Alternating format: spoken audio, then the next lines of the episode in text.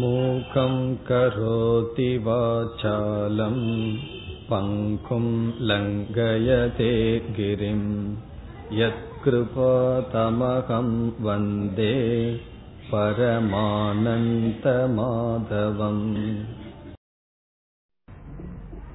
சென்ற வகுப்பில் மகாபாரதம் என்கின்ற இதிகாசம் வேதத்தினுடைய சாரம் என்று பார்த்தோம். வேதம் எந்த கருத்தை கூற வர விரும்புகின்றதோ அதைத்தான் மகாபாரதம் விளக்குகின்றது என்று பார்த்தோம். அந்த மகாபாரதத்திற்குள் நாம் பார்க்க இருக்கின்ற பகவத்கீதை அமைந்துள்ளது. இந்த பகவத்கீதை வேதத்தினுடைய சாரம். ஆகவே இந்த கீதையை நாம் படிப்பதன் மூலமாக முழு வேதத்தையும் படிப்பதனால் வருகின்ற பலனை அடைகின்றோம் என்று சென்ற வகுப்பில் பார்த்தோம். இன்றைய வகுப்பில் பகவத்கீதையினுடைய முதல் அத்தியாயத்தினுடைய சாரத்தை பார்க்க இருக்கின்றோம். பகவத்கீதை 18 அத்தியாயங்களுடன் இருக்கின்றது. 700 ஸ்லோகங்கள் கொண்டதாக இருக்கின்றது மொத்தமாக. அதில் இன்று நாம் முதல் அத்தியாயத்தினுடைய சாரத்தை பார்க்க இருக்கின்றோம். இந்த பகவத்கீதையினுடைய முதல் அத்தியாயம் இதிகாசத்தினுடைய கதையுடனேயே துவங்குகின்றது. பலருக்கு இந்த கதை தெரிந்திருந்தாலும் சுருக்கமாக நாம் கீதைக்குள் நுழைவதற்காக அந்த கதையையும் பார்ப்போம். நமக்கு தெரியும், பாண்டவர்களும் கௌரவர்களும் யுத்தத்துக்கு தயாராக வந்துள்ளார்கள். உண்மையில் தர்மராஜா யுத்தத்தை விரும்பவில்லை. எவ்வளவோ முயற்சி செய்து பார்த்து முடியாத பட்சத்தில் போருக்காக வந்து இருவர்களுடைய படையும் நிற்கின்றது. இந்த போர் ஆரம்பிப்பதற்கு முன் வியாசபகவான் திருதராஷ்டிரன் என்கின்ற குருட்டு அரசனுக்கு ஞானக்கண் அல்லது போர்க்களத்தில் நடப்பதை அறிவதற்கான கண் தருவதாக கூறினார். ஆனால் திருதராஷ்டிரனுக்குள்ளே ஒரு பயம், தர்மம் நம்மிடம் கிடையாது, நமக்கு வெற்றி வருமா இல்லையா என்று தெரியவில்லை, இதுவரை என்னுடைய குழந்தைகளை பார்க்காத கண்ணினால் அவர்களுடைய அழிவை நான் பார்க்கவில்லை, ஆகவே அந்த கண் எனக்கு வேண்டாம் என்று கூறிவிட்டான். அப்பொழுது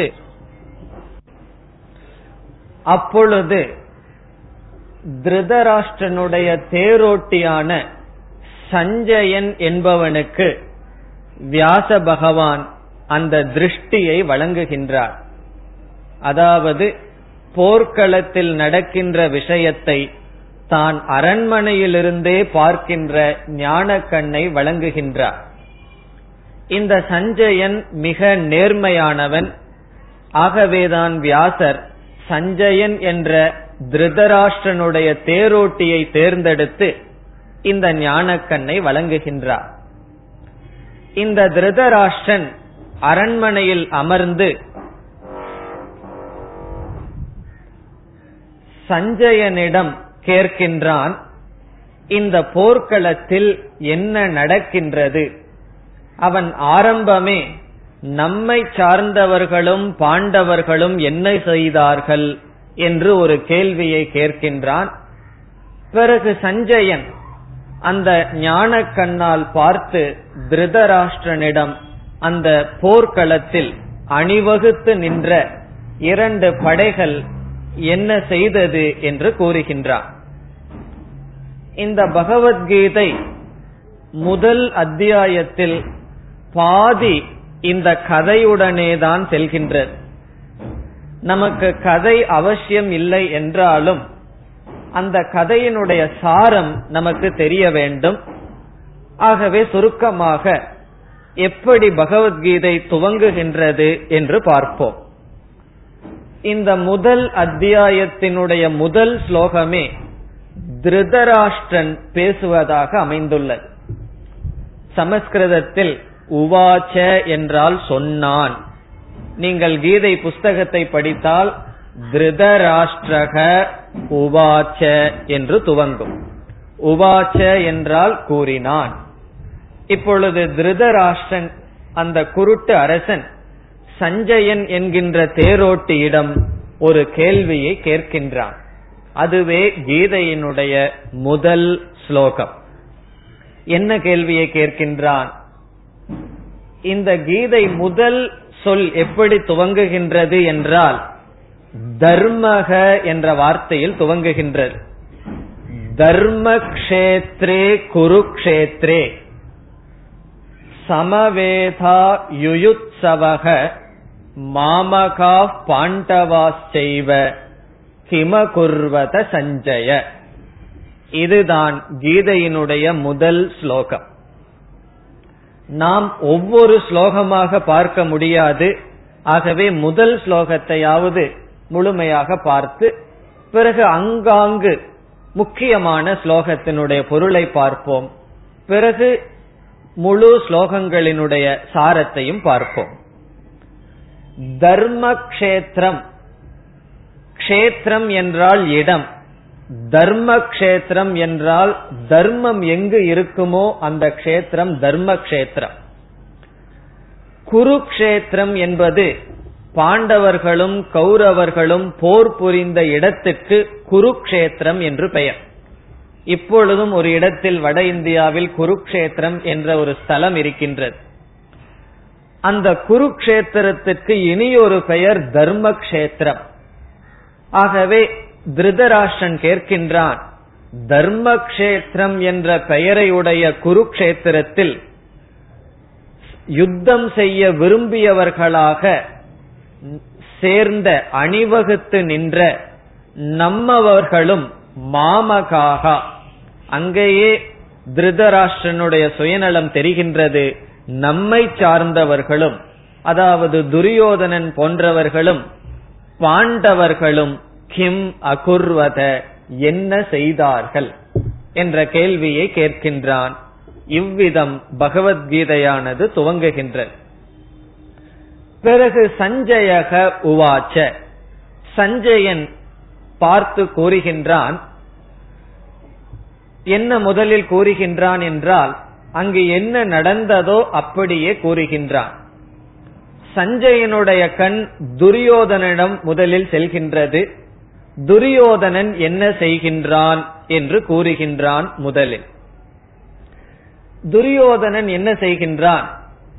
முதலில் பாண்டவர்களுடைய படையை பார்த்து தன்னுடைய படையையும் பார்த்து தன்னுடைய ஆசிரியரான துரோணரிடம் செல்கின்றான் துரியோதனன்.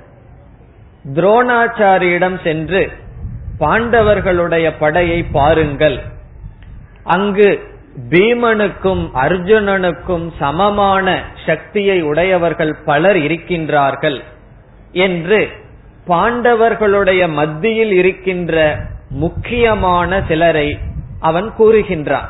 இப்படிப்பட்டவர்கள் இருக்கின்றார்கள். துரியோதனனுக்கு எப்பொழுதுமே பீமனை கண்டால் கொஞ்சம் பயம் இருக்கத்தான் செய்கின்றது. ஆகவே பீமனுக்கு சமமான சிலர் இருக்கின்றார்கள் என்று அவன் கூறுகின்றான். பிறகு துரோணாச்சாரியிடம் கூறுகின்றான், அவர்களெல்லாம் மிக மிக சக்தி வாய்ந்தவர்கள், ஆனாலும் நம் பக்கமும் அவர்களுக்கு இணையாக இருக்கின்றார்கள், அவர்கள் யார் என்று உங்களிடம் கூறுகின்றேன். இப்ப துரோணருக்கு தெரியாதா யார் யார் வந்திருக்காங்கன்னு சொன்னா அது துரியோதனனுக்கு தெரியும். அவன் சொல்கின்றான், சம்ஞார்த்தம் பெயருக்காக நான் உங்களிடம் கூறுகின்றேன் என்று சக்தி வாய்ந்தவர்களை கூற வேண்டும் துரோணரிடம். ஆகவே முதலில் சொல்கின்றான், நீங்கள் இருக்கின்றீர்கள், அவர்களுக்கு இணையாக நீங்கள் இருக்கிறீர்கள், பிறகு பீஷ்மர் இருக்கின்றார், கர்ணன் இருக்கின்றான். கர்ணன் மீது அவனுக்கு அவ்வளவு நம்பிக்கை அதிகம். பிறகு உங்களுடைய மகன் அஸ்வத்தாமன் இருக்கின்றான் என்றெல்லாம் கூறிக்கொண்டே வருகின்றான். மகாபாரதத்தின்படி துரியோதனனுடைய பாண்டவர்களுடைய படையினுடைய விகிதம் 5:11 என்கின்ற விகிதம். துரியோதனனிடம் 11 பங்கு, பாண்டவர்களிடம் 5 பங்குதான்.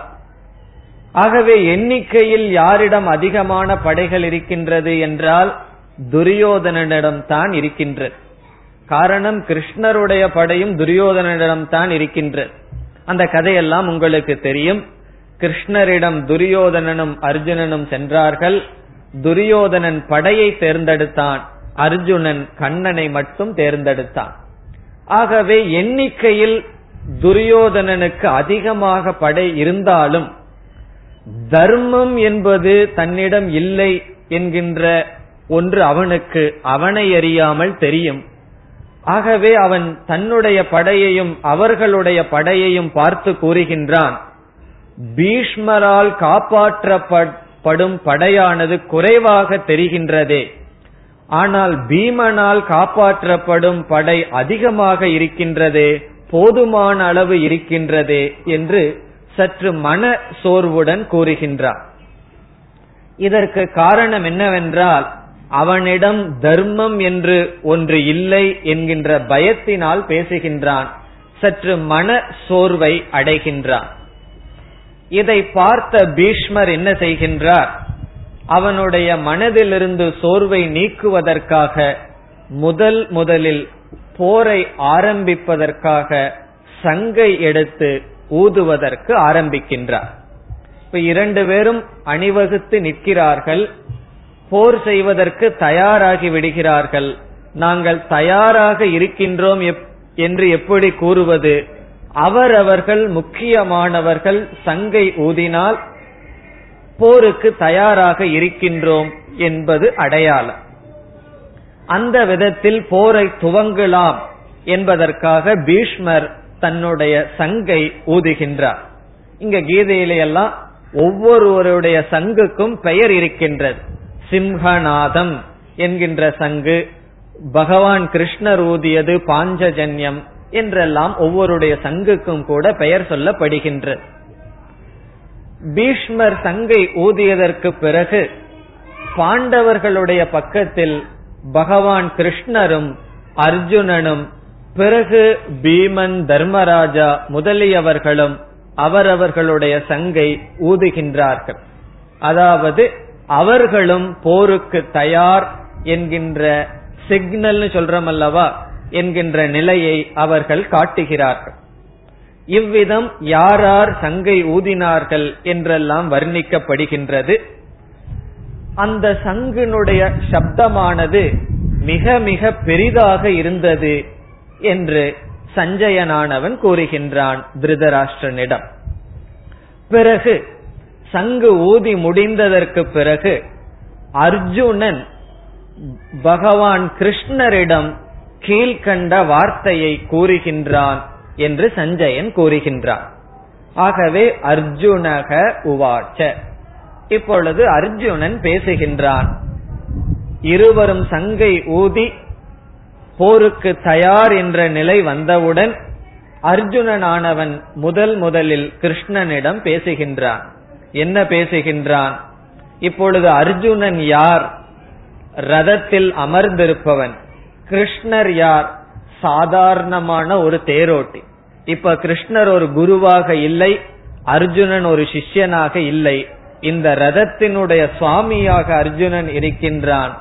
பகவான் கிருஷ்ணரோ ஒரு சாதாரண தேரோட்டியாக இருக்கின்றார். ஆகவே அர்ஜுனன் கமாண்ட்னு சொல்லுவோமே, ஆணையிடுகின்றான் கிருஷ்ணனிடம். என்னவென்று ஆணையிடுகின்றான்? சேனையோர் உபயோர் மத்தியே ரதம் ஸ்தாபய மேச்சுத. ஏ அச்சுத, அச்சுத என்றால் கிருஷ்ணனை அழைக்கின்றான். அச்சுதா கிருஷ்ணா, இப்பொழுது நீ என்ன செய்ய வேண்டும்? மே ரதம், என்னுடைய ரதத்தை 2 சேனைகளுக்கு மத்தியில் ஸ்தாபய, ஸ்தாபய என்றால் நீ சென்று நிறுத்து. அர்ஜுனன் என்ன செய்கின்றான்? கிருஷ்ணரிடம் ஆணையிடுகின்றான், இரண்டு சேனைகளுக்கும் இடையில் என்னுடைய ரதத்தை நீ கொண்டு நிறுத்து. எதற்கு நிறுத்து என்று கூறுகின்றேன் என்றும் அர்ஜுனன் கூறுகின்றான். எவர்களிடம் நான் யுத்தம் செய்ய வேண்டும் என்று நேரடியாக பார்க்க விரும்புகின்றேன், யாரிடம் நான் யுத்தம் செய்ய வேண்டும் என்று பார்க்க விரும்புகின்றேன். இந்த யுத்தத்தில் ஆசைப்பட்டு வந்தவர்களையும் நான் பார்க்க விரும்புகின்றேன் என்று கூறி ஒரு முக்கியமான வார்த்தையை சொல்கின்றான். துர்புத்தியினால் வந்த திருதராஷ்டிரனுடைய சேனையை, அவர்களை சார்ந்தவர்களை நான் பார்க்க விரும்புகின்றேன் என்று மிக வெறுப்பாக அவன் கூறுகின்றான். தார்தராஷ்டிரஸ்ய துர்புத்தேகே, அவர்களுடைய துர்புத்தி என்று சொல்கின்றான். துர்புத்தி என்றால் தவறான புத்தியுடன் வந்தவர்களை நான் பார்க்க விரும்புகின்றேன் என்று அர்ஜுனன் கூறுகின்றான். அப்பொழுது கிருஷ்ணன் என்ன செய்கின்றார் என்று சஞ்சயன் கூறுகின்றார். இந்த முதல் அத்தியாயம் முழுவதும் பகவான் கிருஷ்ணர் பேசுவதே கிடையாது. திருதராஷ்டிரன் கேள்வியை கேட்க திருதராஷ்டிரன் ஒரே ஒரு முறைதான் பேசுகின்றான். அதற்கு பிறகு கீதையில் அவனுடைய சொற்கள் வராது, சஞ்சயனுடைய சொல் வரும். இவ்விதம் நடக்கின்றது என்று முதலாவது அத்தியாயம் முழுவதும் கிருஷ்ணர் வாயை திறந்து பேசுவதே கிடையாது. இரண்டாவது அத்தியாயத்தில் தான் பகவான் பேச இருக்கின்றார். இப்பொழுது சஞ்சயன் சொல்கின்றான். இவ்விதம் அர்ஜுனன் கிருஷ்ணனிடம் கூறியதற்கு பிறகு அந்த கிருஷ்ணன் என்ன செய்தார் என்று சஞ்சயன் திருதராஷ்டிரிடம் கூறுகின்றான். கிருஷ்ணர் என்ன செய்தாராம்? அர்ஜுனன் சொன்னபடி இரண்டு சேனைகளுக்கு இடையில் ரதத்தை கொண்டு நிறுத்தினார் என்று சஞ்சயன் கூறுகின்றான். ஏவ முக்தோ ஹிருஷிகேஷக, அவ்விதம் சொல்லப்பட்ட அந்த கிருஷ்ணன் ரிஷிகேஷன் என்ன செய்தார்? இரண்டு சேனைகளுக்கும் இடையில் ரதத்தை கொண்டு நிறுத்தினார். இப்ப மற்றவர்களெல்லாம் வினோதமாக பார்த்திருப்பார்கள், எதற்கு அர்ஜுனனுடைய தேர் மட்டும் இரண்டு சேனைக்கு இடையில் வருகின்றது என்று. அப்படி அர்ஜுனனுடைய தேர் அங்கு சென்று நிறுத்தப்பட்டது. இந்த கிருஷ்ணர் துச்சாதனனுடைய முன்னாடியோ துரியோதனனுடைய முன்னாடியோ போய் தேரை நிறுத்தி இருந்தார்னா அர்ஜுனனுக்கு கோபம் கொஞ்சம் அதிகமா தான் வந்திருக்கும். கிருஷ்ணருக்கு தெரியுமோ இல்லையோ அந்த தேரை எங்க போய் நிறுத்துறாருன்னு சொன்னா, எந்த இடத்தில் நின்றால் அர்ஜுனன் தெளிவாக பீஷ்மரையும் துரோணரையும் பார்க்க முடியுமோ அந்த இடத்தில் தேரை கொண்டு போய் கிருஷ்ணர் நிறுத்துறார்.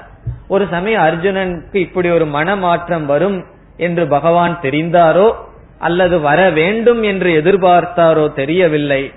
பீஷ்மரையும் துரோணரையும் நன்கு பார்க்கும் இடத்தில் தேரை கொண்டு போய் பகவான் நிறுத்துகின்றார்.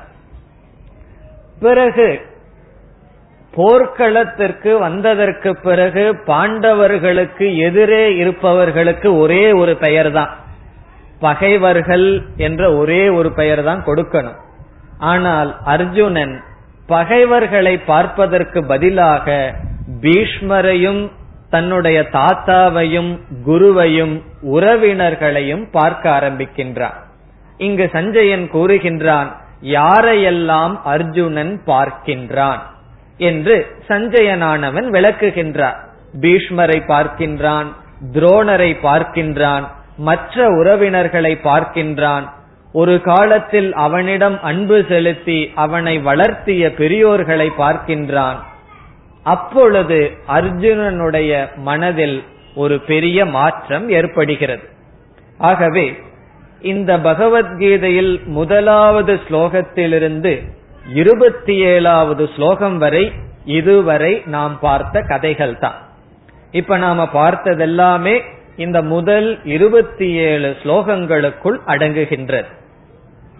இதற்கு பிறகுதான் அர்ஜுனனுடைய மனதில் ஒரு பெரிய மாற்றமானது வருகின்றது. அந்த மாற்றம் என்று ஒன்று வராமல் இருந்திருந்தால் பகவத்கீதை என்று ஒன்று தோன்றி இருக்கார்.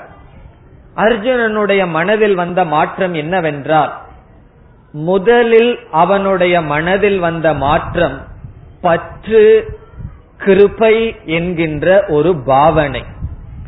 அவர்களை துர்புத்தி, அவர்களை நான் வெல்ல வேண்டும், அவர்கள் அதர்மத்துக்கு துணை புரிகிறார்கள் என்று எண்ணிக்கொண்டிருந்த அர்ஜுனன் பீஷ்மரையும் துரோணரையும் பார்த்ததற்கு பிறகு அவனுடைய மனதில் என்ன தோன்றியது என்றால் பற்று தோன்றியது, அவர்கள் மீது பாசம் தோன்றியது. சமஸ்கிருதத்தில் இதை ராகக என்று சொல்வார்கள். ராகக என்றால் பற்று. ராகம் சொன்னா ஒட்டி கொள்வது, பற்று வைப்பது. அந்த பாவனையானது அர்ஜுனனுடைய மனதில் தோன்றுகின்றது. இதற்கு பிறகு வருகின்ற ஸ்லோகங்கள் எல்லாம் அர்ஜுனனுடைய மனதை வர்ணிப்பதாக அமைகின்றது. தத்துவம் படிக்க வந்த நமக்கு கதை அவசியம் இல்லை என்றாலும் இந்த கதையின் மூலமாகத்தான் இந்த தத்துவத்தை கேட்கின்ற அர்ஜுனனுடைய மனதை நாம் அறிகின்றோம். அர்ஜுனனுடைய மனதை நாம் புரிந்து கொண்டால்தான் இப்படிப்பட்ட மனதை உடையவன் இந்த ஞானத்தை வாங்கினான், அப்படி என்றால் நமக்கும் எப்படிப்பட்ட மனம் தேவை என்று புரிந்து கொள்ள முடியும். ஆகவே ஒரு சிஷ்யனுடைய மனதை வர்ணிப்பது மிக மிக அவசியம். காரணம் என்ன? நம்மளெல்லாம் அவ்விதம் சிஷ்யர்களான மனநிலையை அடைய வேண்டும். இதற்கு பிறகு இந்த அத்தியாயத்தில் அர்ஜுனன் 3 விதமான மனநிலையை அடைகின்றான், 3 விதமான பாவனையை அடைகின்றான். பாவனை என்றால் மன உணர்வு. அவன் அடைகின்ற முதல் உணர்வு பற்று அல்லது பாசம் என்கின்றது. அவனுடைய மனதில் வருகின்ற முதல் உணர்ச்சி இந்த பாசம் அல்லது பற்று என்ற உணர்வு வந்துவிட்டது என்று அர்ஜுனனுடைய மனதை இந்த நிலைக்கு ஆட்கொள்ளப்பட்டு விட்டது என்று சஞ்சயன் கூறுகின்றான். எப்படி கூறுகின்றான்? கிருபயா பரயா விஷ்டக. கிருபா என்ற வார்த்தை சஞ்சயனால் பயன்படுத்தப்படுகின்றது. நமக்கு இந்த வார்த்தை தெரிந்ததாக இருக்கும். கிருபை இல்லையா என்றெல்லாம் சொல்லுவோம். அந்த கிருபை என்றால் இரக்கம் அல்லது பாசம் அல்லது பற்று. அது மிக அதிகமாக போகும் பொழுது அது பாசமாக மாறிவிடுகின்றது, சில சமயங்களில் தவறாக சென்று விடுகின்றது. அப்படி அந்த கிருபையினால் ஆவிஷ்டக, ஆவிஷ்டக என்றால் போர்த்தப்பட்டவன் ஆகிவிட்டான் என்று அர்ஜுனனுடைய முதல் மனநிலையானது கூறப்படுகின்றது. ஆகவே இப்பொழுது அர்ஜுனன் என்ன மனநிலைக்கு வந்துவிட்டான்? வீரத்துடன் வந்த அர்ஜுனனுடைய மனதில் பாசம், பற்று, கிருபை என்கின்ற பாவனையானது வந்துவிட்டது. ஏன் வந்தது என்றால் பீஷ்மர் துரோணர் இவர்களுடைய மரணத்திற்கு தான் காரணமாக அர்ஜுனன் இருக்க விரும்பவில்லை. இந்த ராகக அல்லது பற்று என்ற பாவனை அர்ஜுனனுக்கு வந்தவுடன் அதை தொடர்ந்து இரண்டாவதான பாவனை அர்ஜுனனுக்கு வருகின்றது. அதை அர்ஜுனன் இவ்விதம் கூறுகின்றான் என்றே இங்கு கீதையில் சொல்லப்படுகின்றது. இதோடு சஞ்சயனுடைய சொல் முடிவடைகின்றது. சஞ்சயன் என்ன சொல்கின்றான்? அவன் கிருபையினால் ஆவிஷ்டவனாக ஆகி கீழ்கண்ட மாறி பேசினான் என்று கூறுகின்றான். பிறகு 28வது ஸ்லோகத்திலிருந்து அர்ஜுனன் பேச ஆரம்பிக்கின்றான். அவன் முதலில் என்ன பேசுகின்றான் என்றால், ஸ்வஜனம் திருஷ்டுவா, என்னை சேர்ந்தவர்களை நான் பார்க்கின்றேன், என்னை சேர்ந்தவர்களை நான் பார்த்து என்ன ஆகின்றது என்று அவன் தன்னுடைய மனநிலையை வர்ணிக்கின்றான். இந்த பற்றை தொடர்ந்து அர்ஜுனனுக்கு வந்த இரண்டாவது மனநிலை சோகம் அல்லது துயரம். இப்ப முதல் பாவனை அர்ஜுனனுக்கு வந்தது ராகம், ராகம் என்றால் பற்று. அதை தொடர்ந்து இரண்டாவதான பாவனை அர்ஜுனனுக்கு வந்தது சோகம். சோகம் என்றால் துயரம், மன கஷ்டம். அந்த சோகம் மனதில் வந்தவுடன் அந்த சோகத்தினால் உடலில் என்ன என்ன ஏற்படுகின்றது என்று அர்ஜுனனே வர்ணிக்கின்றார். என்னால் காண்டீபத்தை கையில் வைத்துக் கொள்ள முடியவில்லை என்றெல்லாம் அர்ஜுனன் வர்ணிக்கின்றான். ஆகவே இந்த ராகம் பற்று வந்தவுடன் அதை தொடர்ந்து அர்ஜுனனுக்கு வந்தது என்னவென்றால் சோகம். இப்பொழுது அர்ஜுனன் சோகத்தினால் என்னென்ன மாற்றங்கள் வந்தது என்று பார்ப்போம்.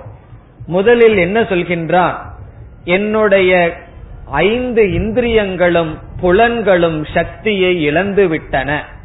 இப்ப எந்த அர்ஜுனனுக்கு இடது கையில் கூட அம்பை எறிகின்ற சக்தியை உண்டோ அந்த அர்ஜுனன் கூறுகின்றான், என்னுடைய உடலில் எல்லா சக்திகளும் இழந்து விட்டன.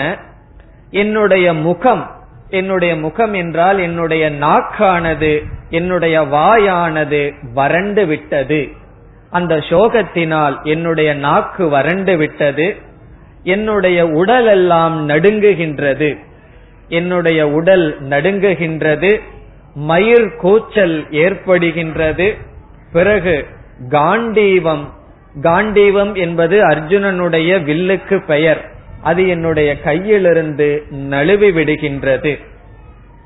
அது மட்டுமல்ல, என்னுடைய மனம் ஒரு குழப்பத்தை அடைகின்றது, மயக்கத்தை அடைகின்றது.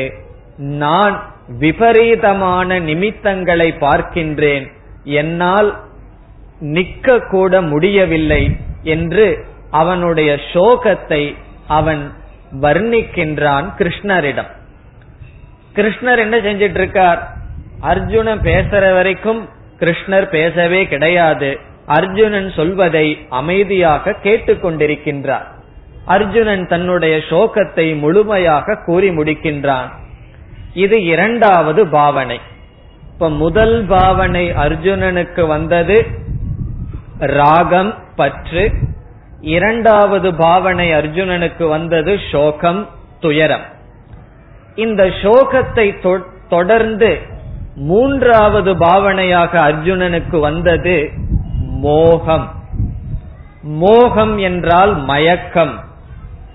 மோகத்திற்குள் அவன் விழுகின்றான். இதுதான் மனிதருடைய வாழ்க்கை. அந்த வாழ்க்கையே அர்ஜுனனுடைய மனம். ராகம், சோகம், மோகம். இப்ப மோகம்னா என்னன்னு நம்ம விளக்கமாக பார்ப்போம். அவன் மூன்றாவது பாவனையான மோகத்திற்குள் விழுந்து விடுகின்றான். அந்த மோகத்தில் விழுந்த அர்ஜுனன் அதிகமாக பேச ஆரம்பிக்கின்றான். அவன் என்ன சொல்கின்றான் என்றால், நான் இவர்களோடு யுத்தம் செய்ய விரும்பவில்லை என்று, இந்த போர்க்களத்திலிருந்து நான் செல்ல விரும்புகின்றேன், இந்த யுத்தம் செய்வது அதர்மம் என்றெல்லாம் பேச ஆரம்பிக்கின்றான். மோகத்தினால் எது தர்மம் எது அதர்மம் என்பதை அவன் புரிந்து கொண்டது போல் பேசிக்கொண்டிருக்கின்றான் கிருஷ்ணரிடம். அதனாலதான் பகவான் வாயை திறக்காம கேட்டுட்டே இருக்கார். அதுக்கெல்லாம் நம்ம கொஞ்சம் பழகிக்கணும். ஒருவர் பேசும் பொழுது இனியொருவர் என்ன செய்ய வேண்டும்? கேட்டு பழக வேண்டும். அந்த விதத்தில் பகவான் கேட்டுக்கொண்டே இருக்கின்றார். இப்பொழுது பகவான் பேசினால் அர்ஜுனனுக்கு கேட்கின்ற மனநிலை கிடையாது. அவன் சோகத்தில் இருக்கின்றான். சோகத்திலிருந்து மோகத்திற்குள் வருகின்றான். இங்கு மோகம் என்றால் மயக்கம். இப்போ ராகம், சோகம், மோகம் இதை பற்றி நாம் சற்று ஆராய்ச்சி செய்வோம். நாம் செய்கின்ற ஒவ்வொரு செயலும் நம்முடைய வாழ்க்கையில் அந்த செயல் எது சரி எது தவறு என்கின்ற அடிப்படையில் அமையலாம், அல்லது எது விரும்புகின்றேன் எதை விரும்பவில்லை என்கின்ற அடிப்படையிலும் அமையலாம்.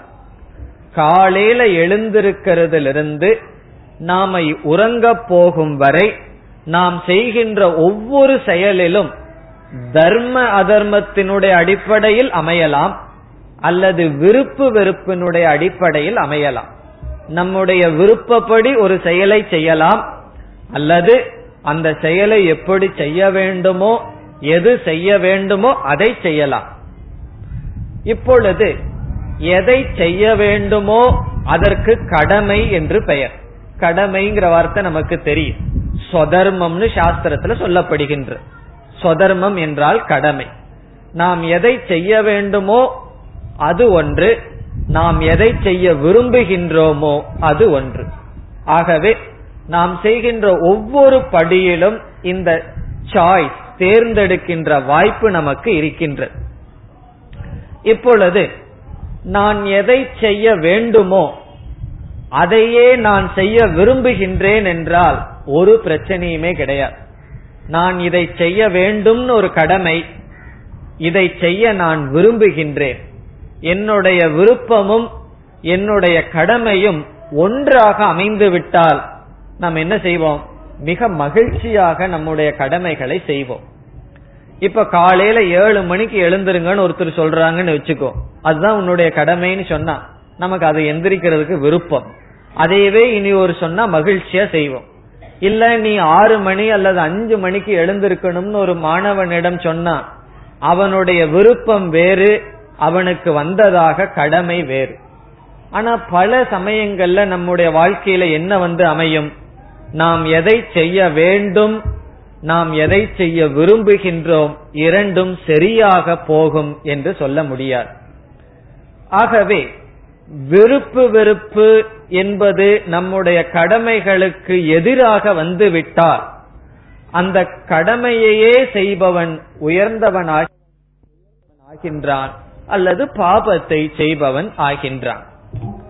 இப்பொழுது அர்ஜுனனுடைய சூழ்நிலை என்ன? அவனுடைய கடமை தர்ம யுத்தம் செய்வது. இப்ப அர்ஜுனன் போருக்கு வந்தது தன்னுடைய ராஜ்யத்தை அதிகப்படுத்தி கொள்ளலாம் அல்லது பகைவர்களையோ மற்றவர்களையோ ஏமாற்றி பிடுங்கலாம் என்கின்ற எண்ணத்தில் அல்ல. இந்த யுத்தம் தர்ம யுத்தம் என்று நாம் முதலில் புரிந்து கொள்ள வேண்டும். இல்ல அப்படின்னா என்ன நினைச்சுக்குவோம்? பகவத்கீதையில பகவான் என்ன சொல்றார்? அர்ஜுனனிடம் நீ போர் புரின்னு சொல்றார். நான் தான் ஒவ்வொரு நாளும் வீட்டில் இருக்கிறவங்க கிட்ட எல்லாம் சண்டை போட்டுட்டு தான் இருக்கிறனே, அப்ப சண்டை போட்டுட்டு இருக்கிறது தான் பகவானுடைய உபதேசமானு நமக்கு கேட்க தோணும். ஒவ்வொரு முறையும் பகவான் நீ யுத்தத்தை செய்யின்னு சொல்லும் பொழுது, சங்கரர் விளக்கம் எழுதும் பொழுது சொதர்மத்தை செய் என்று பொருள் கொடுக்கின்றார். சொதர்மம்னா கடமையை செய்யின்னு புரிஞ்சுக்கணும். அர்ஜுனனுக்கு சொல்லும் பொழுது அந்த இடத்துல யுத்தம் என்றால் என்ன? அது அவனுடைய சொதர்மம். நாம் நம்முடைய கடமையை செய்ய வேண்டும். இப்பொழுது அர்ஜுனனுடைய மனநிலை என்ன? அவன் எந்த மனநிலையுடன் போர்க்களத்திற்கு வந்துள்ளான்? என்னுடைய கடமையை நான் செய்கின்றேன். ஒரு க்ஷத்திரியனாக இருந்தால் அந்த க்ஷத்திரியனுடைய கடமை என்னவென்றால் தர்மத்திற்காக யுத்தம் செய்வது. அதை பகவான் 2வது அத்தியாயத்தில் தெளிவாக கூறுகின்றார். தர்மத்திற்காக யுத்தம் செய்வது தவறே கிடையாது. தர்மம் என்பது 2 விதமாக இருக்கின்றது. ஒன்று, காலத்திற்கு காலம், இடத்திற்கு இடம், மனிதனுக்கு மனிதன் மாறுபடாத தர்மங்கள். இப்ப பொய் சொல்லக்கூடாதுன்னு சொன்னா எல்லா காலத்திலும் எல்லா இடத்திலும் எல்லா சூழ்நிலையிலும் பொய் சொல்லக்கூடாது. அது நமக்கு சாமான்யமான தர்மங்கள். சாமானிய தர்மம்னு சொன்னா எல்லோருக்கும் பொதுவானது. பிறகு தர்மம், இனி ஒரு தர்மம் இருக்கின்றது, அதற்கு விசேஷ தர்மம்னு பெயர். விசேஷ தர்மம் என்றால் என்னென்ன கடமைகள் நமக்கு காலத்துக்கு காலம் இடத்துக்கு இடம் மாறுமோ அப்படிப்பட்ட கடமைகள் விசேஷ தர்மம் என்று சொல்லப்படுகிறது. உதாரணமாக அஹிம்சா என்பது சாஸ்திரத்தில் சொன்ன ஒரு முக்கியமான பண்பு. அஹிம்சை என்றால் எந்த உயிருக்கும் தீமை விளைவிக்க கூடாது. மகாபாரதத்தில் ஒரு இடத்தில் வரும், அர்ஜுனனுக்கு கோபம் வந்துவிடும் துரியோதனனிடம். ஆகவே அந்த கோபத்தை அவனிடம் காட்டினால் தர்மராஜாவுக்கு பிடிக்காது என்று அந்த கோபத்தில் என்ன செய்கின்றான்? ஒவ்வொரு அம்பையும் எடுத்து காட்டுக்கு வந்து மரத்தை நோக்கி நோக்கி அடிக்கின்றார். பிறகு தர்மராஜா சொல்கின்றார், நீ ஹிம்சை செய்கின்றாய், அகிம்சையை பின்பற்ற வேண்டும் என்று சொல்கின்றார். இப்ப அர்ஜுன யார கொன்னா அகிம்சையை பின்பற்றதுக்குன்னு சொன்னா, மரத்தையும் கூட ஹிம்சைப்படுத்த கூடாது என்று கூறுகின்றார். ஆகவே அகிம்சை என்பது எல்லா காலத்திலும் எல்லாராலும் செய்யப்பட வேண்டிய ஸ்வதர்மம். ஆனால் விசேஷ தர்மம் என்றால் சில சமயங்களில் க்ஷத்ரியனுக்கு இந்த நாட்டை பாதுகாப்பதற்காக யுத்தம் செய்ய வேண்டும் என்று ஒரு விசேஷ கடமையானது சொல்லப்படுகின்றது. இப்பொழுது முரண்பாடு வருகின்றது. என்ன முரண்பாடு? சாஸ்திரம் அஹிம்சையை பின்பற்ற வேண்டும்னு சொல்லுது, அதே சாஸ்திரம் என்ன சொல்கின்றது? யுத்தம் செய்யலாம், யுத்தம் செய்ய வேண்டும், அதாவது நன்மையை நிலைநாட்டுவதற்காக போரிடலாம், அதுவும் யார்? க்ஷத்ரியன், தர்மத்திற்காக போரிடலாம் என்றும் சாஸ்திரம் பேசுகின்றது. ஆகவே இந்த சாமானிய தர்மத்திற்கும் விசேஷ தர்மத்திற்கும் முரண்பாடு வரும்பொழுது சாஸ்திரம் சொல்கின்றது, விசேஷ தர்மத்தை தான் பின்பற்ற வேண்டும், சாமானிய தர்மத்தை விட்டு விடலாம் என்று சாஸ்திரம் கூறுகின்றது. சாமானிய தர்மத்தை எப்ப விடலாம்? விசேஷ தர்மத்தை பின்பற்றுவதற்காக விடலாம் என்று சாஸ்திரம் கூறுகின்றது. ஒரு ஸ்லோகமே என்ன கூறுகின்றது என்றால், ஒரு குடும்பத்தில் ஒருவன் மரணமடைந்தால்தான் அந்த குடும்பம் காப்பாற்றப்படும் என்றால் அந்த ஒருவனை தியாகம் செய்யலாம். ஒரு கிராமமே நன்றாக இருக்க வேண்டும் என்றால் ஒரு குடும்பம் அழிந்தால்தான் அந்த கிராமத்திற்கு நன்மை ஏற்படும் என்றால் அந்த குடும்பம் அழிவதில் தவறு கிடையாது. ஒரு நகரமே நன்று இருக்க வேண்டுமென்றால் ஒரு கிராமம் அழிந்தால்தான் என்று ஒரு நிர்பந்தம் வந்தால் நகரமே கிராமமே அழியலாம். ஒரு நாடு நல்லா இருக்க வேண்டும் என்றால் ஒரு நகரத்தை அழிக்கலாம். ஆகவே ஏகஸ்யார்த்தே குலஸ்யார்த்தே ஏகம் தியஜே, ஒரு குலத்திற்காக ஒருவனை துறக்கலாம், ஒரு கிராமத்திற்காக குலத்தை துறக்கலாம், நகரத்திற்காக கிராமத்தை துறக்கலாம். இப்படியே கூறி வந்த சாஸ்திரம் உண்மைக்காக உலகத்தையே துறக்கலாம் என்று கூறுகின்றது. அந்த ஆத்ம தத்துவத்தை அடைவதற்காக எதை வேண்டுமானாலும் துறக்கலாம் என்று கூறுகின்றது. ஆகவே நாம் கீதையை படிக்கும் பொழுது இந்த சந்தேகம் வரலாம், எப்படி போர் புரிவது ஒரு தர்மமா, கொலை செய்ய சொல்கின்றதே இந்த சாஸ்திரம் என்று தோன்றலாம். இங்கு கொலை செய்வதாக பகவான் கூறவில்லை. தர்மத்தை நிலைநாட்டுவதற்காக க்ஷத்ரியர்கள் அகிம்சையை விட்டுவிடலாம். ஆனால் வேறு எந்த காரணத்தினாலும் அவர்கள் அகிம்சையை விட்டுவிடக் கூடாது, ஹிம்சை செய்யவே கூடாது. இங்கு அர்ஜுனனுடைய விசேஷ தர்மம் என்ன, அவனுடைய கடமையாக வந்து நின்றது என்ன? இந்த யுத்தம் செய்ய வேண்டும், போர் புரிய வேண்டும். எதற்காக? தர்மத்தை நிலைநாட்டுவதற்காக. இப்ப அர்ஜுனன் செய்ய வேண்டியது என்ன? போர் புரிய வேண்டும்.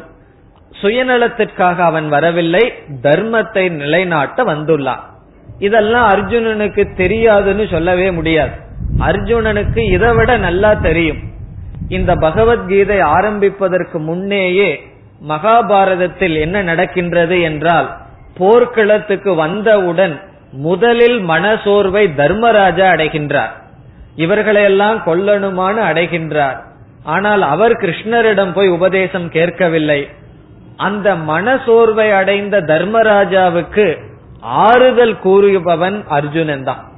அர்ஜுனன் போய் ஆறுதல் கூறிட்டு வந்திருக்கான். யாரிடம்? தர்மராஜாவிடம். நீங்கள்லாம் இப்படி சோர்வு அடைய கூடாது, நாம தர்மத்திற்காக போர் புரிகின்றோம் என்றெல்லாம் ஆறுதல் கூறிக்கொண்டு வந்துள்ளான். இப்பொழுது அவன் துரோணரையும் பீஷ்மரையும் பார்த்தவுடன் அவனுடைய நிலையில் பாசம் பற்று வந்து விடுகின்றது. எப்பவுமே மற்றவர்களுக்கு அட்வைஸ் கொடுக்கும் போது நம்ம எல்லாம் ஞானியாயிருவோம், ஆனா நமக்குன்னு வந்தா தான் தெரியும். இப்ப பக்கத்து வீட்டுல ஒருவர் இறந்துட்டாருன்னு வச்சுக்குவான், நம்ம என்ன செய்வோம்? போய் தத்துவம் பேசிட்டு வருவோம். கீதையெல்லாம் நான் படிக்க ஆரம்பிச்சுட்டேன், கீதையில எல்லாம் சொல்லுது மனிதன் பிறந்தால் இறந்து விடுவான், நம்ம அழுகிறதுனால ஏதாவது ஒரு பிரயோஜனமான தத்துவம் பேசுவோம். ஆனால் நமக்கென்று வந்தால் அந்த தத்துவம் நமக்கு பயன்படுகின்றதா என்றால் ஒரு கேள்விக்குறிதான். அதே நிலைதான் அர்ஜுனனுக்கு வந்தது. தர்மராஜாவுக்கு போய் ஆறுதல் சொல்லிட்டு வந்த அர்ஜுனனுக்கு பீஷ்மர் துரோணரை பார்த்தவுடன் அவனுடைய மனதில் என்ன வந்து விட்டது? பாசம், பற்று, இவை வந்து விட்டது. இப்பொழுது அர்ஜுனன் வெளியே போராடுவதற்கு முன் அவனுடைய மனதில் போராட்டத்தை ஆரம்பிக்கின்றான். என்ன போராட்டம்? இவர்களை எப்படி நான் கொள்வேன்? அவனுடைய ராகத்தில் அடுத்த விளைவு சோகம். அது எப்படி ராகம் பற்று சோகமாக மாறுகின்றது என்றால், என்னுடைய கடமை இவர்களை கொள்வது, அதாவது பீஷ்மர் துரோணர் போன்றவர்கள் நல்லவர்களாக இருந்தாலும் அதர்மத்துக்காக அவர்கள் துணை புரிவதனால் அவர்களை நாசம் செய்வதுதான் அர்ஜுனனுடைய கடமை. ஆனால் அர்ஜுனனுடைய மனதில் வந்த மாற்றம் என்ன? அவர்கள் மீது பற்று வந்து விட்டது. இப்பொழுது அர்ஜுனன் தன்னுடைய கடமைக்கும் தன்னுடைய பற்றுக்கும், அதாவது ராகத்துக்கும் போராட்டம் நடக்கின்றது. பிறகு அர்ஜுனன் எப்படியும் அவர்கள் இறந்துதான் தீர்வார்கள் அல்லது இந்த யுத்தத்தை நான் செய்துதான் ஆக வேண்டும் என்கின்ற பயத்தினால் அர்ஜுனனுடைய மனதில் சோகமானது வந்து விடுகின்றது. காரணம், இவர்களெல்லாம் என்னை விட்டு பிரிந்து விடுவார்கள் அல்லது இவர்களையே நான் கொன்றுவிட வேண்டும் என்கின்ற எண்ணமே அவனுக்கு சோகத்தை கொடுத்து விடுகின்றது. இதுதான் நம்முடைய வாழ்க்கையிலும் சாதாரணமாக நடக்கும். ஒரு பொருள் மீது ஆசைப்படுவோம், அந்த ஆசைதான் முதலில் மனதில் வரும். அந்த ஆசை நிறைவேறவில்லை என்றால் அடுத்த நம்முடைய மனதில் வருகின்ற உணர்வு என்ன? சோகம் அல்லது துயரம். ஆகவே எந்த துயரத்தை நாம் பார்த்தாலும் அந்த துயரத்துக்கு முன் நிற்பது ராகம் அல்லது பற்று. இப்பொழுது அர்ஜுனன் சோகத்தை அனுபவித்து விட்டார். அவனுடைய மனநிலையில் இவர்களை கொள்வது என்பது முடியாத நிலை ஆகிவிட்டது. அவர்களிடம் பயந்து இந்த மனநிலைக்கு வரவில்லை, பற்றினாலும் கிருபையினாலும் இந்த மனநிலையை அர்ஜுனன் அடைந்து விட்டான். இனி மோகம் என்றால் என்ன என்று பார்ப்போம். ஆகவே ஸ்வதர்மத்தை செய்வதற்கு தடையாக ராகம் வந்தது. அந்த ராகத்தை தொடர்ந்து சோகம் அர்ஜுனனுடைய மனதில் வந்தது. அதை அர்ஜுனன் விவரித்தான். சோகத்தினுடைய விளைவை அர்ஜுனன் கூறினான். இனி இறுதியாக மோகம் என்றால் என்ன, அவனுக்கு எப்படி மோகம் வந்தது என்று பார்ப்போம். அர்ஜுனன் என்ன சொல்கின்றான்? இந்த மோகம்ங்கிறது புத்தியில வர்றது. நம்முடைய மனசையே ரெண்டா பிரிக்கிறார்கள் சாஸ்திரத்தில். ஒன்று மனம், இனி ஒன்று புத்தி. இந்த ரெண்டுமே ஒரே எண்ணங்களினுடைய ஓட்டம் தான். இருந்தாலும் மனம் புத்தி என்று நம்முடைய மனமே இரண்டாக பிரிக்கப்படுகின்றது. இந்த மனதில தான் விருப்பு வெறுப்பு சோகம் பொறாமை முதலிய குணங்கள் இருக்கும். இந்த புத்தியினுடைய செயல் எது சரி எது தவறு, எது தர்மம் எது அதர்மம் என்று பிரித்து காட்டுவது புத்தி. இப்பொழுது அர்ஜுனனுடைய மனதில் மோகம் வந்துள்ளது என்றால் அவனுடைய புத்தியானது கெட்டுவிட்டது என்று பொருள். இந்த மோகம்ங்கிறது புத்திக்குள்ள வரும். அவனுடைய மனதில் ராகம் வந்து விட்டது என்றால் மனமானது அவனிடமிருந்து விழுந்து விட்டது, கெட்டுவிட்டது என்று பொருள். இந்த புத்தியில் மோகம் அவனுக்கு எப்படி வந்துள்ளது என்றால், பகவான் கிருஷ்ணரிடம் நாம் இப்பொழுது செய்கின்ற யுத்தம் அதர்மம் என்று பேச ஆரம்பிக்கின்றார். எந்த அர்ஜுனன் துர்புத்தியினால் வந்த திருதராஷ்டிரர்களை நான் பார்க்க விரும்புகின்றேன் என்று வீரத்துடன் வந்தானோ, அதே அர்ஜுனன் கிருஷ்ணரிடம் பேச ஆரம்பிக்கின்றான். நாம் ஒரு பெரிய தவறு செய்ய ஆரம்பித்து விட்டோம். இந்த ராஜ்யத்தினுடைய ஆசைக்காக மோகத்தினால் நாம் வந்துவிட்டோம் என்று, ஏதோ மோகத்தை அடைந்து இந்த ராஜ்யத்தை அடைவதற்காக வந்துள்ளதாக அர்ஜுனன் பேச ஆரம்பிக்கின்றான். அதுதான் முதலாவது அத்தியாயத்தினுடைய கடைசி பகுதி.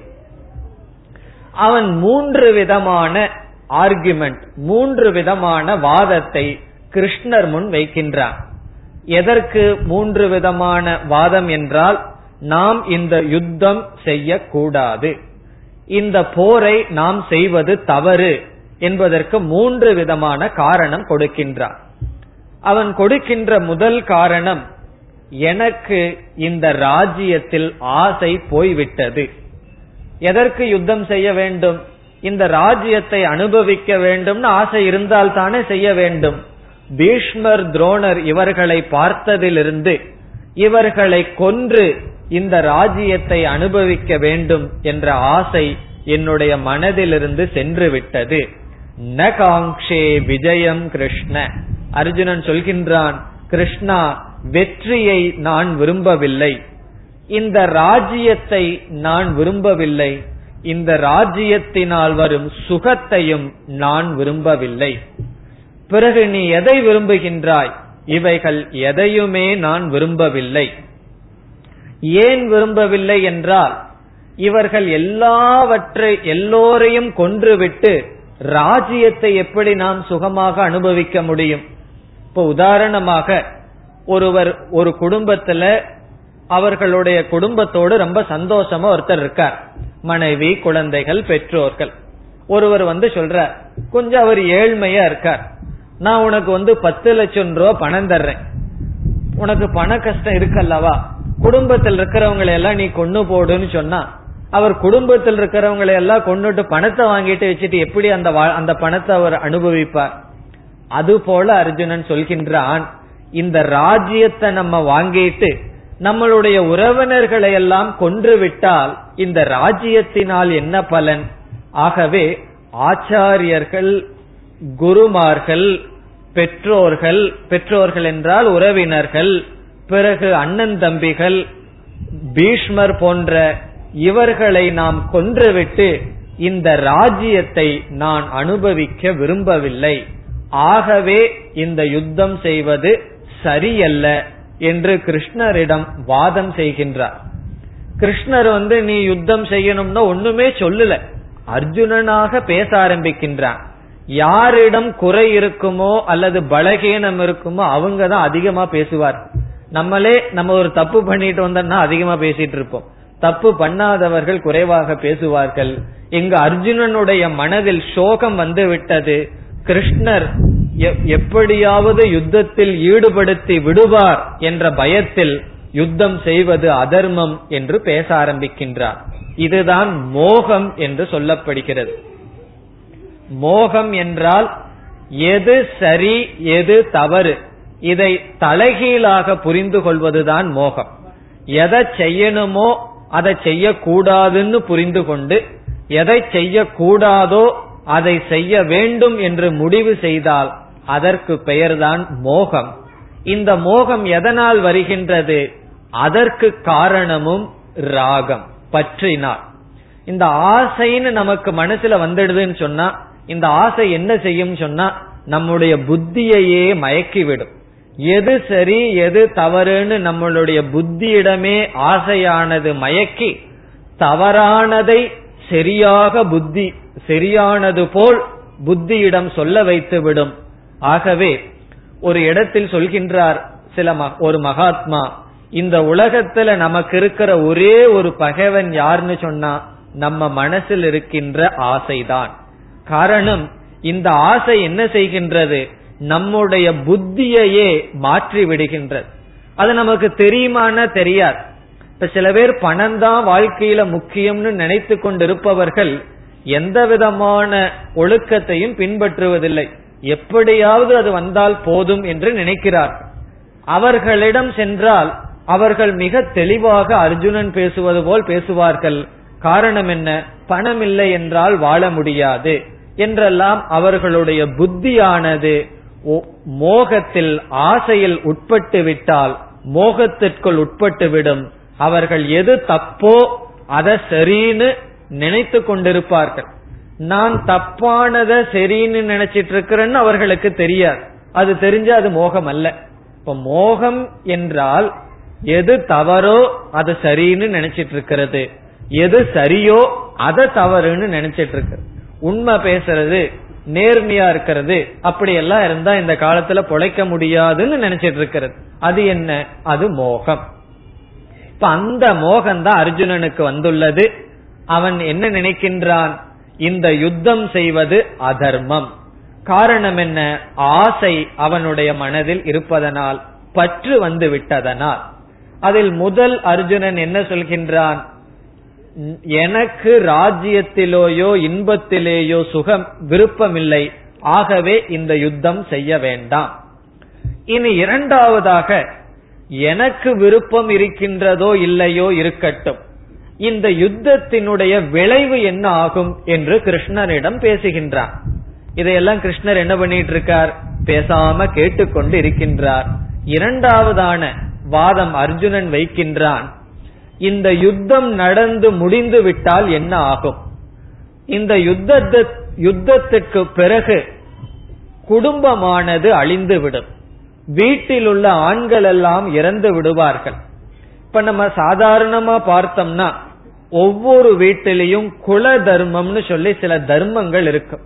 பலர் சொல்லுவார்கள், எங்க வீட்டுல இப்படிப்பட்ட பூஜை செய்வது வழக்கம், இந்த மாதிரிதான் நாங்கள் பூஜை செய்வோம், இந்த மாதிரிதான் திருமணங்கள் செய்வோம், இந்த மாதிரிதான் நடந்து வருவோம் என்று ஒவ்வொரு குடும்பத்திற்கும் பரம்பரையாக குல தர்மம் என்ற தர்மம் இருக்கும். அர்ஜுனன் கூறுகின்றான், இந்த யுத்தத்தினால் குல தர்மமானது அழிந்துவிடும். காரணம் என்ன? இந்த யுத்தம் நடக்கும் பொழுது நாட்டுல நம்ம அமைதியா இருக்க முடியுமா? இப்ப இந்தியாவுக்கும் வேறொரு நாட்டுக்கும் பெரிய யுத்தம் நடந்துட்டு இருக்குன்னு வச்சுக்குவோம். நம்ம இங்க உட்கார்ந்து கீதை படிச்சிட்டு இருக்க முடியுமா? கண்டிப்பா முடியாது. ஆகவே முழு நாடே ஒரு அமைதியில் இருக்காது. யுத்தத்திற்கு பிறகும் நாட்டில் இழப்பு என்பது அதிகமாக வந்துவிடும். தர்மத்தை பின்பற்றவர்கள் இழந்துவிட்டால் தர்மமே இழந்துவிடும். ஆகவே இந்த யுத்தத்தினுடைய விளைவு என்னவென்றால் அதர்மம் வந்துவிடும் என்று கூறுகின்றார். ஆனா உண்மை என்ன? யுத்தம் இவன் எதுக்காக செய்யறான்? தர்மத்தை நிலைநாட்டுவதற்கு செய்கின்றான். துரியோதனன் அதர்மமான ஆட்சியை செய்து வருகின்றான். அந்த துரியோதனை நீக்குவதற்காக யுத்தம் செய்ய வேண்டும். ஆனால் அர்ஜுனன் என்ன சொல்கின்றான்? யுத்தம் வந்துவிட்டால் அதர்மம் வந்துவிடும் என்று சொல்கின்றான். ஓரளவு நாட்டில் சில குழப்பங்கள் வருவது உண்மையாக இருந்தாலும் வேறு வழி கிடையாது. ஆனால் அர்ஜுனன் இரண்டாவதாக சொல்கின்றான், இந்த யுத்தத்திற்கு பிறகு குல தர்மங்கள் அழிந்துவிடும், ஆகவே என்ன செய்ய வேண்டும்?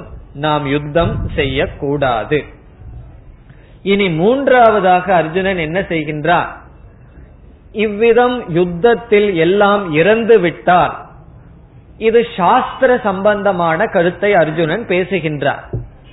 பித்ருலோகத்தில் இருப்பவர்களுக்கு தர்ப்பணம் முதலிய கர்மத்தை செய்வதற்கு இங்கு யாரும் இருக்க மாட்டார்கள். ஆகவே இந்த யுத்தமானது இந்த லோகத்தில் இருப்பவர்களை மட்டும் அது பாதிக்காது, பித்ருலோகத்தில் இருப்பவர்களும் கூட நாம் செய்ய வேண்டிய கர்மத்தை செய்யாமல் அவர்களையும் இந்த யுத்தமானது பாதிக்கும் என்றெல்லாம் பேசுகின்றான். ஆகவே மூன்று விதமான வாதத்தை பகவானிடம் அர்ஜுனன் வைக்கின்றான். எனக்கு ராஜ்யத்தில் ஆசை போய்விட்டது, ஆகவே நான் யுத்தம் செய்ய விரும்பவில்லை. இரண்டாவதாக, யுத்தத்துக்கு பிறகு இந்த சமுதாயத்தில் குழப்பம் வரும், குல தர்மம் அழிந்துவிடும். மூன்றாவதாக, பெற்றோர்கள் பித்ருலோகத்தில் இருப்பவர்களும் கூட இந்த யுத்தத்தினால் பாதிக்கப்படுவார்கள், அவர்களுக்கு தர்ப்பணம் முதலிய சாஸ்திரியமான கர்மத்தை செய்ய முடியாது, ஆகவே நான் யுத்தம் செய்வது முறையல்ல, இந்த யுத்தமே நடக்க கூடாது, இல்லாவிட்டால் நான் இந்த யுத்தத்தை செய்ய விரும்பவில்லை என்ற முடிவுக்கு வருகின்றான். இவ்விதம் 28வது ஸ்லோகத்திலிருந்து 46வது ஸ்லோகம் வரை அர்ஜுனன் பகவானிடம் வாதம் செய்து கொண்டே இருக்கின்றான். பிறகு கடைசியில அர்ஜுனன் எப்படி முடிக்கின்றான்? என்ன சொல்கின்றார்? நீ யுத்தம் செய்யாமல் இருந்தால் அவர்கள் யுத்தம் செய்ய வந்தா என்ன பண்ணுவேன்னு பகவான் கேட்கிறாருன்னு வச்சுக்குவோம். அர்ஜுனன் பகவான் கேட்கல, அப்படி கேட்டால் அதற்கு அர்ஜுனன் சொல்கின்றான், நான் நிராயுத பாணியாக இருந்து அவர்கள் ஆயுதத்தோடு வந்து என்னை அவர்கள் கொன்று விடட்டும், நான் யுத்தம் செய்ய மாட்டேன். இப்ப அர்ஜுனன் எவ்வளவு நிலைக்கு போயிட்டான், ஆரம்பத்துல வரும் பொழுது அந்த துர்புத்தியை உடையவர்களை பார்க்கின்றேன்னு வந்த அர்ஜுனன் அவர்கள் என்னை கொன்றாலும் நான் இறந்து விட தயாராக இருக்கின்றேன், அவர்களிடம் யுத்தம் செய்ய மாட்டேன் என்று சோர்ந்து அவன் தேர்தட்டில் அமர்ந்து விடுகின்றான்.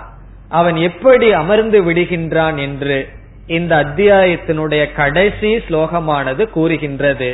இந்த கடைசி ஸ்லோகத்துல மீண்டும் சஞ்சயன் யாரிடம்? திருதராஷ்டிரனிடம் கூறுகின்றான், ஏவ முக்துவா அர்ஜுனக, இவ்விதம் அர்ஜுனன் பேசி ரதோபஸ்த உபாவிஷது, இந்த ரதத்தில் அமர்வதற்காக ஒரு இடம் இருக்கின்றது, அதில் அவன் அமர்ந்து விட்டான். எப்படி அமர்ந்து விட்டான்? விசிறிய கையில் இருக்கின்ற காண்டீபம் இவைகளையெல்லாம் தூக்கி எறிந்து விட்டு அவன் சோகமாக அமர்ந்து விட்டான் என்பதுடன் இந்த முதலாவது அத்தியாயமானது முடிவடைகின்றது. ஆகவே இந்த கீதையினுடைய முதலாவது அத்தியாயத்தினுடைய சாரம் என்னவென்றால், முதல் பாதி அத்தியாயம் கதையுடனே வருகின்றது. துரியோதனன் வருகின்றால் சங்கை ஊதுகின்றார்கள், இப்படி வருகின்றது. அதற்கு பிறகு முக்கியமாக அர்ஜுனனுடைய மனநிலையானது வர்ணிக்கப்படுகின்றது. அர்ஜுனனுடைய மனதில் முதலில் பற்று வந்தது, அதை தொடர்ந்து சோகம் வந்தது, அதை தொடர்ந்து மோகமானது வந்தது. மோகத்தினால் என்ன பேசுகின்றான்? அவனுடைய புத்தி சரியான சிந்தனையை இழந்து எது தர்மமோ அதை அதர்மமாகவும் எது அதர்மமோ அதை தர்மமாகவும் பேசுகின்றான். ஆகவே இந்த முதல் அத்தியாயத்துக்கு அர்ஜுன பிஷாத யோகக என்பது தலைப்பு.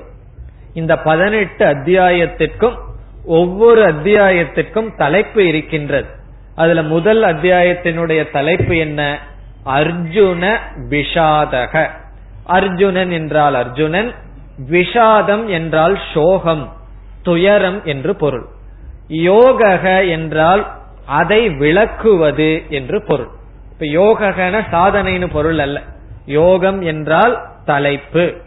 அர்ஜுனனுடைய சோகத்தை விளக்குவது என்பது முதலாவது அத்தியாயத்தினுடைய தலைப்பு. அப்ப அர்ஜுனன் எப்படிப்பட்ட மனநிலைக்கு வந்து விட்டான்? சோகமான மனநிலையில் வந்து அமர்ந்துள்ளான். இத்துடன் முதலாவது அத்தியாயம் முடிவடைகின்றது. இனி நாம் அடுத்த வகுப்பில் இரண்டாவது அத்தியாயத்திற்குள் செல்ல வேண்டும். ஓம் பூர்ணமத் பூர்ணமிதம் பூர்ணாத் பூர்ணமுதச்யதே பூர்ணஸ்ய பூர்ணமாதாய பூர்ணமேவாவசிஷ்யதே. ஓம் சாந்தி சாந்தி சாந்தி.